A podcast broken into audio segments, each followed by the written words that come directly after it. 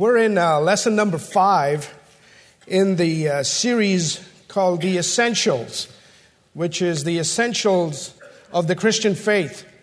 And today we're going to deal with um, who is the Holy Spirit. Now, if you were to Google that question, you'd get forty million five hundred thousand results. Um, I did it. My uh, my suggestion is you don't look at any of those, and that we look at the Bible this morning to find out who is the Holy Spirit and what does the Holy Spirit do. Now, um, the, this is one of those doctrines that is very misunderstood. It is uh, misused, misinterpreted, and as a result, it's underutilized. And it's one of the most significant doctrines in the Scriptures. Now, there are uh, different ideas as to who the Holy Spirit is. Two of the common ones is uh, that he is some kind of a force. This was maybe made a little popular uh, during the uh, eighties when the Star Wars movies came out. Remember that? May the force be with you. I mean, uh, this little green dude who's the uh, Master Yoda, who's the Jedi instructor, talks about this force that's around us, this energy, and how we need to connect with this energy, and how we need to have an awareness of the force. And people started using it, well, it's sort of like the Holy Spirit, you know, may the force be with you. Well, not so. Another uh, common belief about the Holy Spirit is that uh, he doesn't exist. And the main reason people believe that he doesn't exist is because they can't see him. How can you believe in something that you cannot see? Well, when I think about people like that, I, I think about our dear friend uh, Thomas in the Bible. You remember Thomas? After the resurrection, the disciples came to him and said, "Thomas, Jesus is risen." He says, "I don't believe it." He says, "No, I'm not. I'm serious. He's risen." He says, "I want to see him." And Thomas says, "I not only want to see Jesus, but I want to see the prints in his hands, the nail prints. And I want to see the place where they pierced him with a spear." And so wouldn't you know it, here they are gathered together, the door is being closed, and Jesus appears. And who does he call out to? "Come here, Thomas. Come here. Take a look. Touch. You want to touch me? Touch." And you know what he said to Thomas? He says, "Thomas, you believe because you have seen. Blessed are those who believe and have not seen." That includes me. I haven't seen Jesus. That includes you. We are blessed because we believe, not having seen. And so, who exactly is the Holy Spirit? Well, I have a proposition. I want to tell you that he is God. In fact, he is fully God. Look at John chapter fourteen, uh, verses sixteen through seventeen. Jesus says, "And I will ask the Father, and he will give you another helper, that he may be with you forever. That is the Spirit of truth, whom the world cannot receive because it does not behold him or know him. But you know him because he abides with you and will be in you."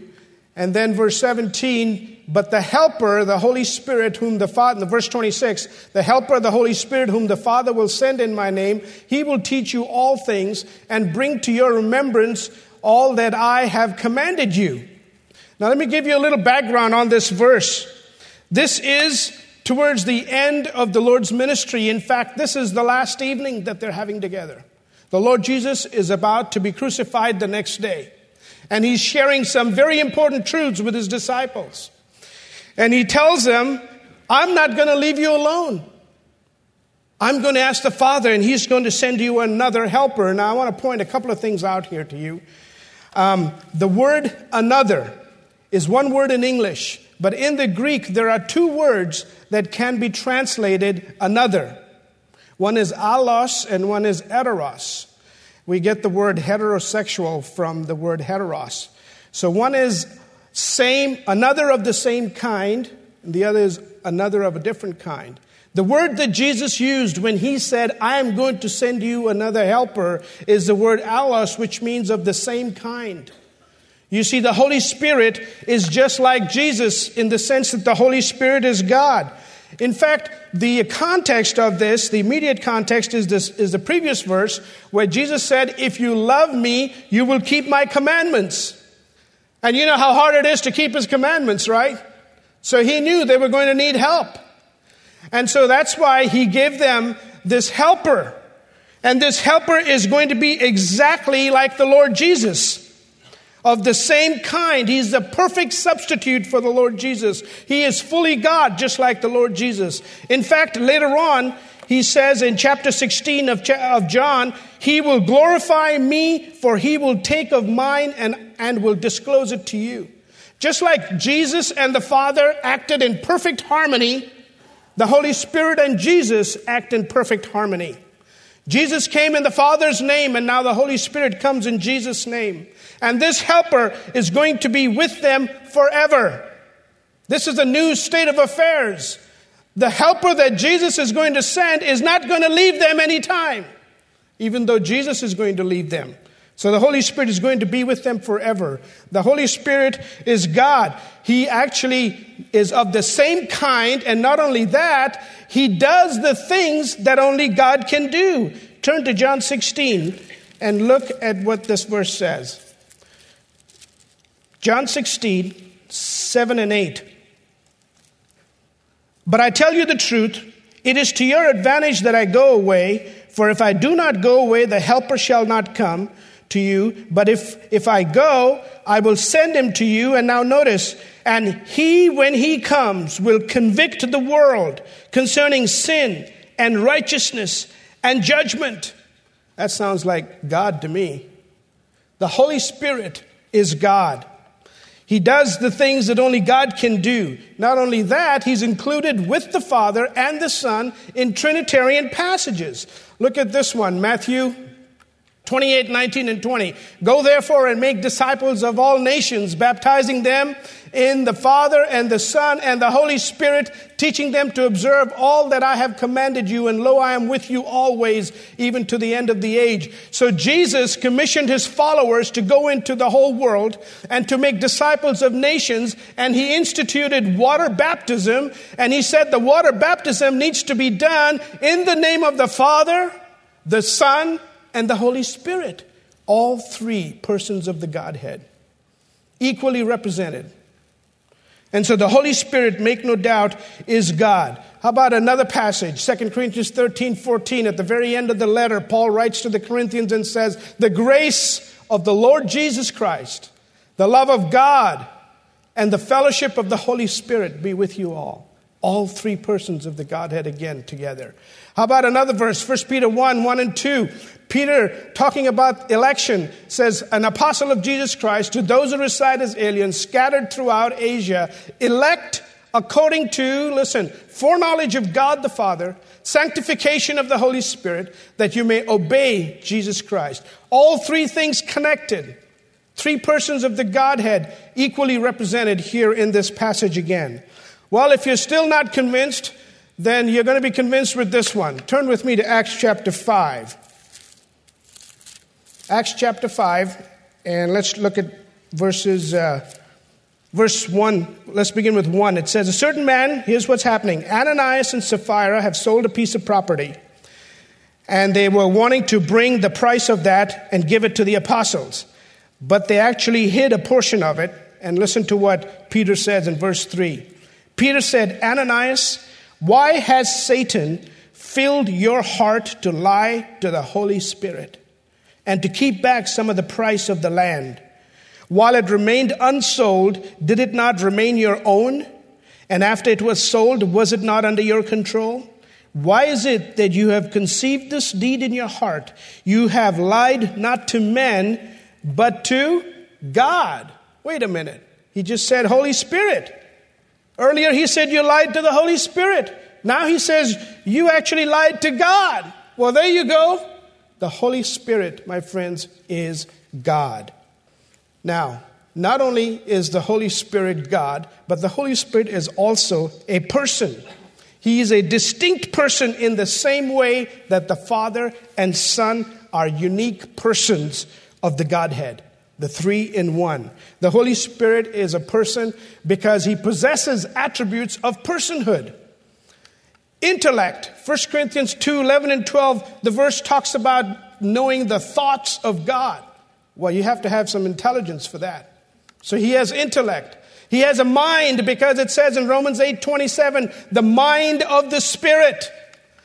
He has emotions because it says in Ephesians chapter four, verse thirty, grieve not the Holy Spirit. Well, how can an impersonal force grieve?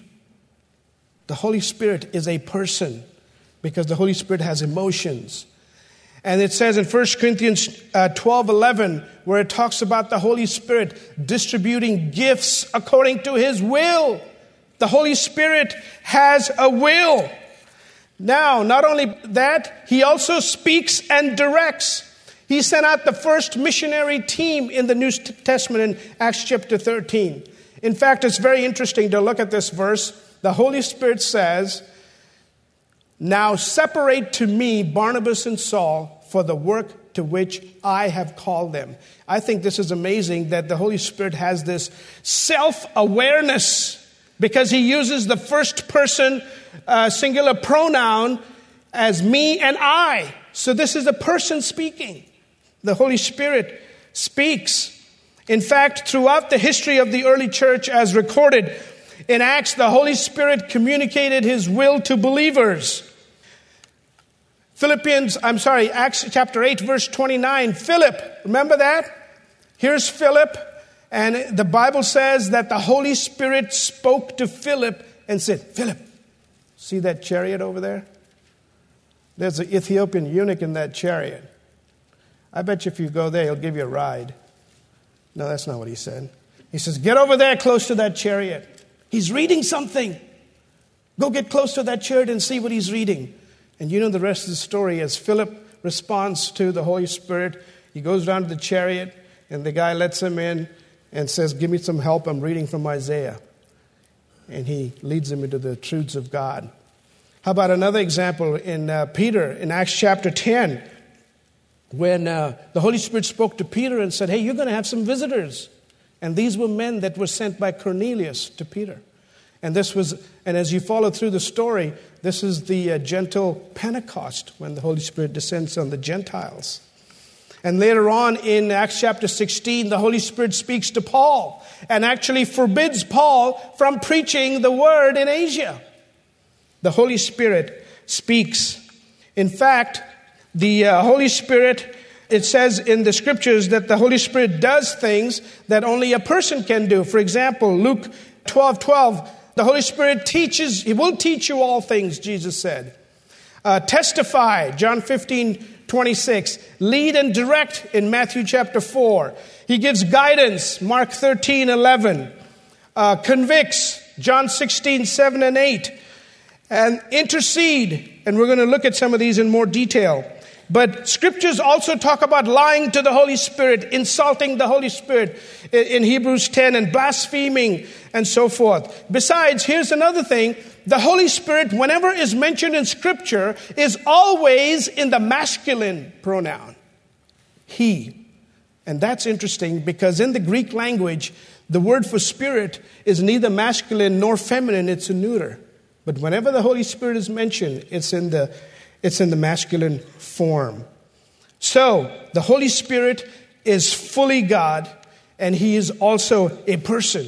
So what about the activities of the Holy Spirit? Well, he is our helper.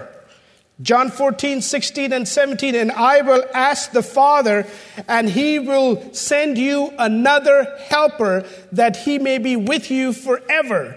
Now, we focused on the word another. Now, this word helper is a very interesting word in the Greek text. It's, uh, it's, it's difficult to translate it just by one word. That's why you have different uh, translations, have different uh, words. Uh, my Bible said helper. Some will say comforter. Uh, some will say uh, counselor. You can have encourager, intercessor, exhorter, sympathizer, teacher, advocate. Nuances of all of these are in that Greek word that is called, that is uh, called paraclete or parakletos. That's the Greek word there. And so this is what the Holy Spirit is. He's all of that. He's our helper, our sympathizer, our counselor, our comforter, our teacher, our advocate. He's our best friend. And he's going to be with us forever. You see, Jesus walked and talked and lived with the disciples. He comforted them. He encouraged them. He taught them. He guided them. He protected them. And now he says, I'm leaving, but there's another helper. And he's going to do the same thing. He's now going to teach you. And he is the one who we have too. He's our best friend, the Holy Spirit. He takes the place of Jesus on earth. And you know, there's another reason why you should never refer to the Holy Spirit as an it, because you would never do that to Jesus. Well, why would you do that to the Holy Spirit? They are of the same kind. They are both God. And so we should respect the Holy Spirit, treat him with honor and reverence, and because he's our helper and comforter. He's our friend for life. He also intercedes for us. Romans eight twenty-six says that in the same way, the Spirit also helps us in our weakness, for we do not know how to pray as we should, but the Spirit himself intercedes for us. Isn't that amazing? We have help with our prayers. I need help. Sometimes I fall asleep praying. Man, that's terrible. I mean, it raises the question, what part of the day are you giving to the Lord? What's left over at the end of the day? And this amazes me that we have the assurance that God hears our prayers. He's told us in the scriptures to ask.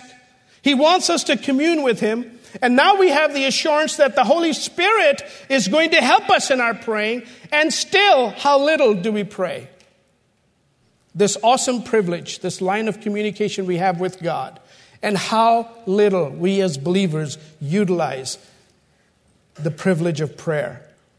Do you know that um, uh, Muslims pray five times a day?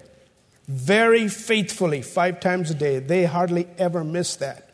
I remember when we were in India, we would see shutters come down of the stores and people closing, and, and off they would go to the mosque to pray. In New York City, the taxis will pull over, and if you're riding with them, you may have to wait a while because they'll get their prayer rug out in the middle of the road and they'll start praying. But here's the thing. They don't have any kind of assurance that God is going to hear them. They do it thinking maybe, maybe Allah might. There is no guarantee, no assurance. And here we have the guarantee. We have the assurance that God hears us. We also have the help of the Holy Spirit. And oh, how much we should be praying. In fact, at the end of the lesson, by the way, if you don't have this book, you might want to pick one up. This is the one we are preaching through this summer. Um, and at the end of the lesson, on this lesson number five, talks about prayer. And I encourage you to look at it when you go home. Practicing prayer gives you a pattern of praying. And it's encourage you to do something about your own personal prayer life. So the Holy Spirit intercedes us, intercedes. He also teaches us. Throughout his ministry, Jesus was the source of truth for the disciples. That's where they got truth from, is from Jesus. Well, now Jesus is going away. And the Holy Spirit now is the source of truth for the disciples. In fact, he's called the Spirit of Truth in verse seventeen. Actually, apart from the Holy Spirit, there is no way to know spiritual truth. In fact, First Corinthians one twenty-one says, since the world through its wisdom did not come to know God. In other words, all the wisdom in this world, you cannot come to know God. Because it's the Holy Spirit that reveals God to us. In fact, Second Timothy three seven, Paul writes to Timothy and talks about mankind always learning but never able to come to the knowledge of the truth. You know, people are seeking for truth. And you can check any kind of holy man you want. You can go to India and you can go to the gurus. You can find a sage up in the Himalayas and sit with him and meditate. You're not going to find the truth. Because it's the Holy Spirit that reveals truth. He teaches us. In fact, it was after the resurrection that the disciples really caught on to everything, because the Holy Spirit taught them. And not only that, he brought to remembrance all the things that he had, Jesus had said to them. And what did they do? When, when the Holy Spirit brought back to remembrance, what did God lead them to do? Write it down. And that's what we have in the Bible today. You see, they wrote down the New Testament. And we have it because the Holy Spirit brought it to their remembrance. They recorded it all for us. The Holy Spirit opens our understanding to spiritual truth. I want us to look at this one passage, Acts sixteen and fourteen. Would you turn there, please? Acts sixteen and fourteen. Paul is preaching, and it says in verse fourteen, "And a certain woman named Lydia from the city of Thyatira, a seller of purple fabrics, a worshiper of God, was listening, and the Lord opened her heart to respond to the things spoken by Paul." Now, wait a minute. The Lord's not there. It's the Holy Spirit. Opened her heart. You see, the Holy Spirit illuminates our understanding whenever we read God's Word. He gives us knowledge and leads us to spiritual maturity. In fact, without the Holy Spirit, it is impossible to understand spiritual things. First Corinthians two fourteen says it's foolishness to those who do not have the Holy Spirit. In fact, it is possible for you to read the Bible and not understand it. It is possible for you to read the Bible in all kinds of versions. It is even possible for you to memorize Scripture and not get the message if you don't have the presence of the indwelling Holy Spirit in your lives and in your heart. Psalm one nineteen, verse eighteen. You know what it says? It says, "Open my eyes that I may behold wonderful things from thy law." He didn't say, "Help me when I read your word." You don't need any help reading the Bible. Anybody can pick up a Bible and read. But to understand is what the psalmist said, "Open my eyes." What is he talking about? He's not talking about his physical eyes. He's talking about the eyes of his understanding.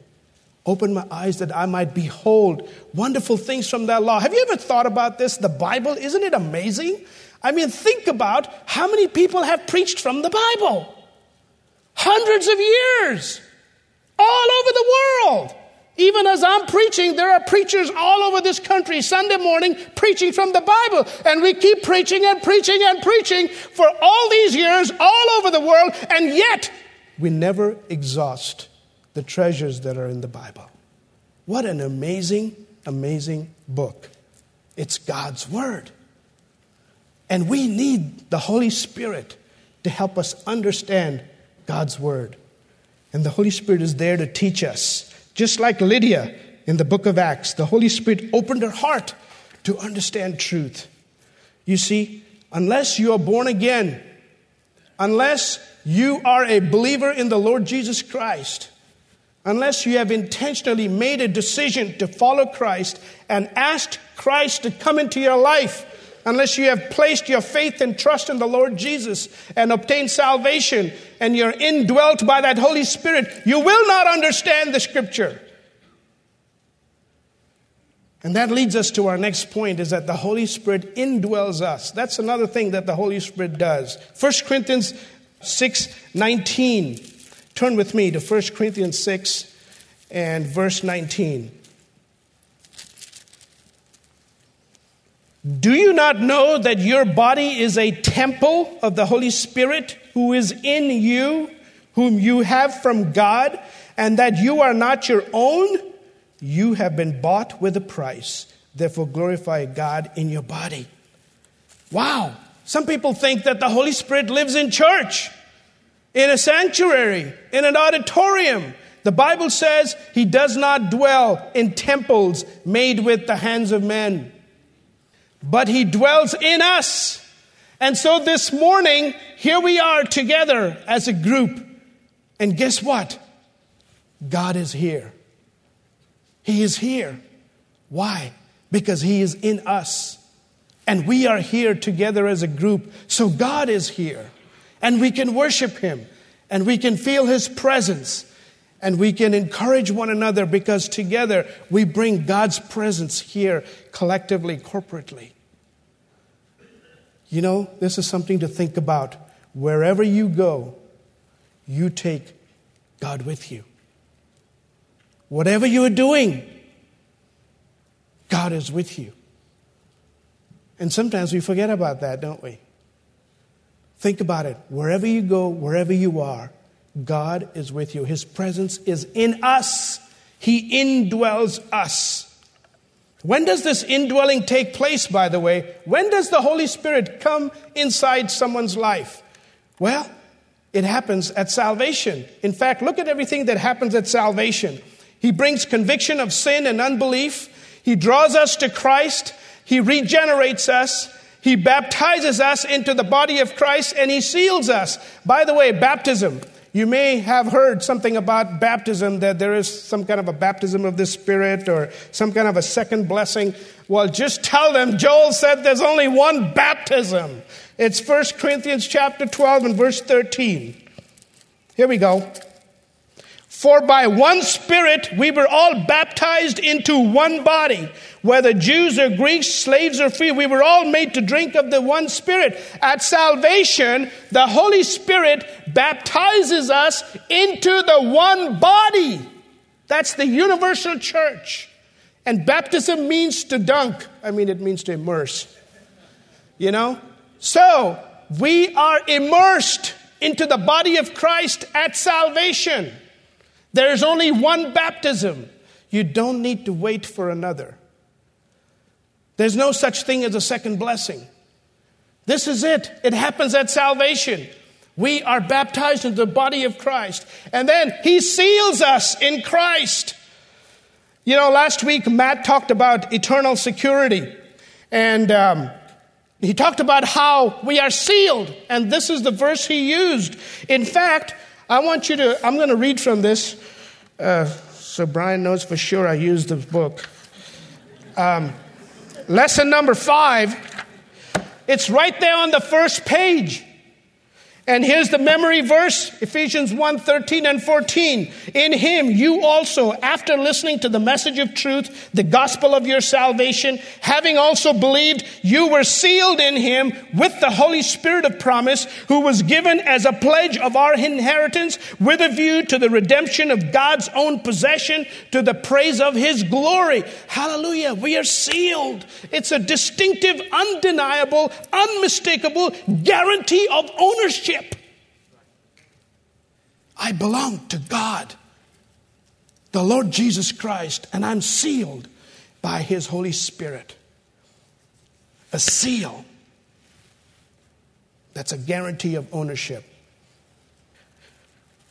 Now, this all happens at salvation when we come to know the Lord and we are saved and we are indwelt by the Holy Spirit. And lastly, He empowers us.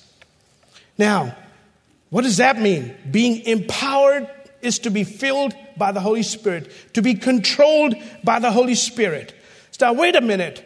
What do you mean being filled? I mean, when I got saved, didn't I get it all?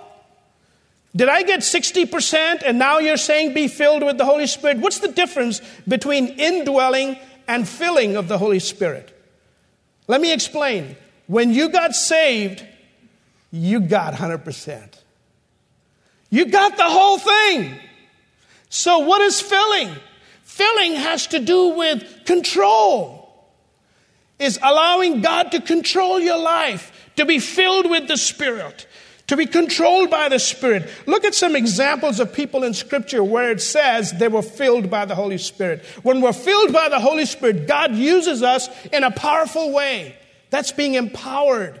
That's what the filling is all about. Look at these examples from Scripture. John the Baptist, he was filled with the Holy Spirit, the Scripture says, and he preached. He was the forerunner of Christ. It says, behold, the Lamb of God that takes away the sin of the world. And with his preaching, many turned to God and turned from their ways. How about Elizabeth? It's, the Bible says she was full of the Holy Spirit when she spoke about Mary and the fruit of her womb.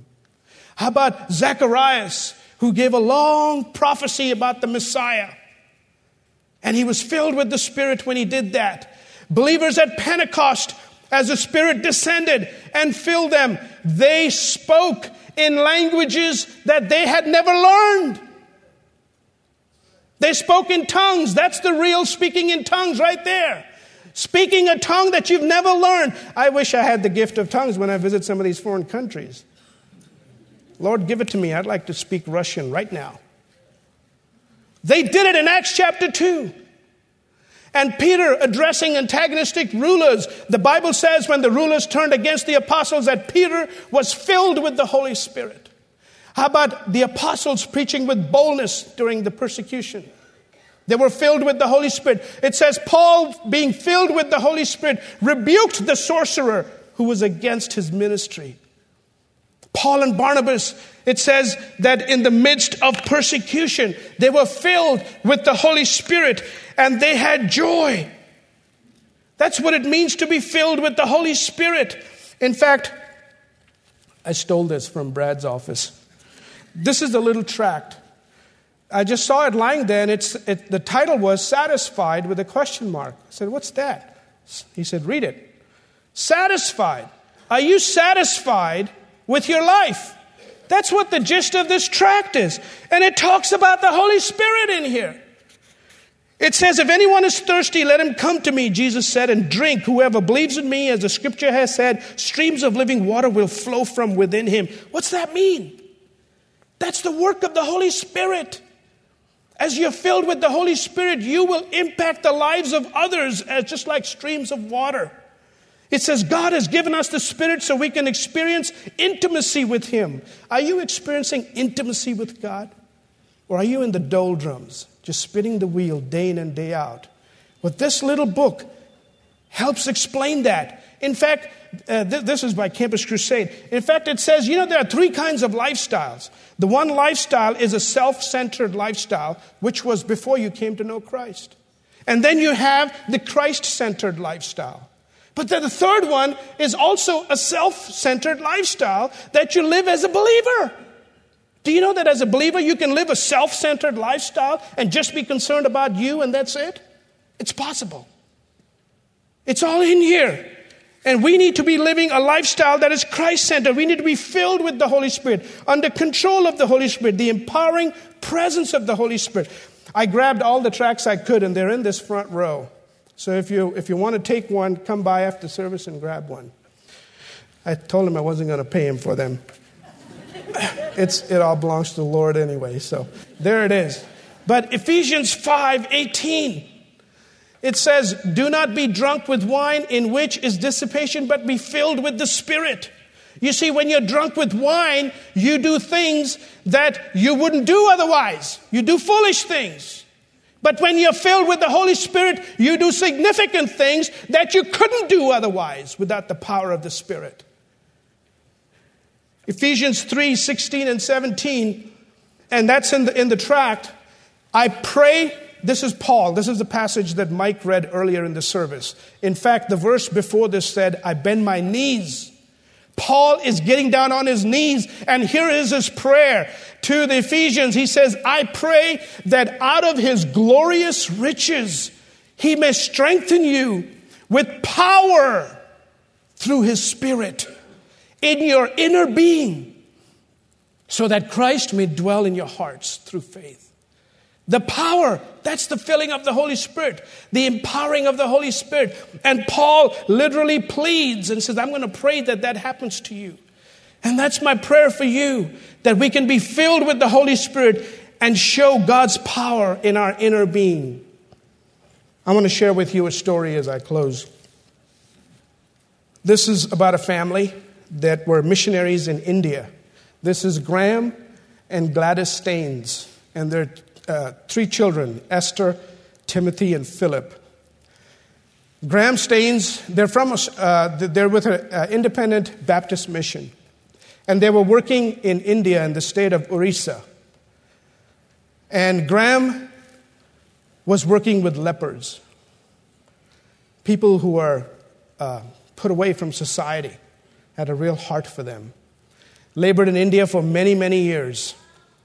On January twenty-third, nineteen ninety-nine, they were visiting a village in Manoharpur, where they used to come every year to do Bible camps, where he would sit and read the scriptures with the villagers And he had mastered their language, by the way. Not only had he learned Oriya, but he had learned Santali, which is the local dialect. And so on January twenty-third, nineteen ninety-nine, they came to this village, and they were going to spend the night. There wasn't enough room in the hut. So Gladys and Esther stayed inside the hut. And Graham and his two sons, Timothy and Philip, decided to sleep in the jeep for the night. At one o'clock in the morning, a mob of Hindu extremists found out that Graham was there. And they were upset because some of the lepers had come to know Christ. They were upset because some people had gotten saved. And so they came, and while they were sleeping, they doused the jeep with uh, kerosene, gasoline, and set it afire. And Graham and Timothy and Philip were burned to death. They prevented them from coming out with sticks and stones and rods. Their charred bodies were found inside the jeep as daylight broke in an embrace. People said they could hear Timothy and, and Philip screaming. They were seven and nine years old. A few days later, on national television, they interviewed his wife Gladys and said, "Gladys, what do you have to say to the perpetrators of this horrible crime?" And on national T V, Gladys said, "I forgive them because that's what Jesus would have done." It literally stunned a nation. Here was a lady filled with the Holy Spirit, who had the power of the Holy Spirit in her inner being so that it could flow out and touch others. You know, this. I was speaking at a conference in Thailand when this happened, and I'll tell you, I was so sick about this incident. I've never been ashamed to say that I'm from India, but that was one time I was ashamed. This was such a dastardly, wicked deed.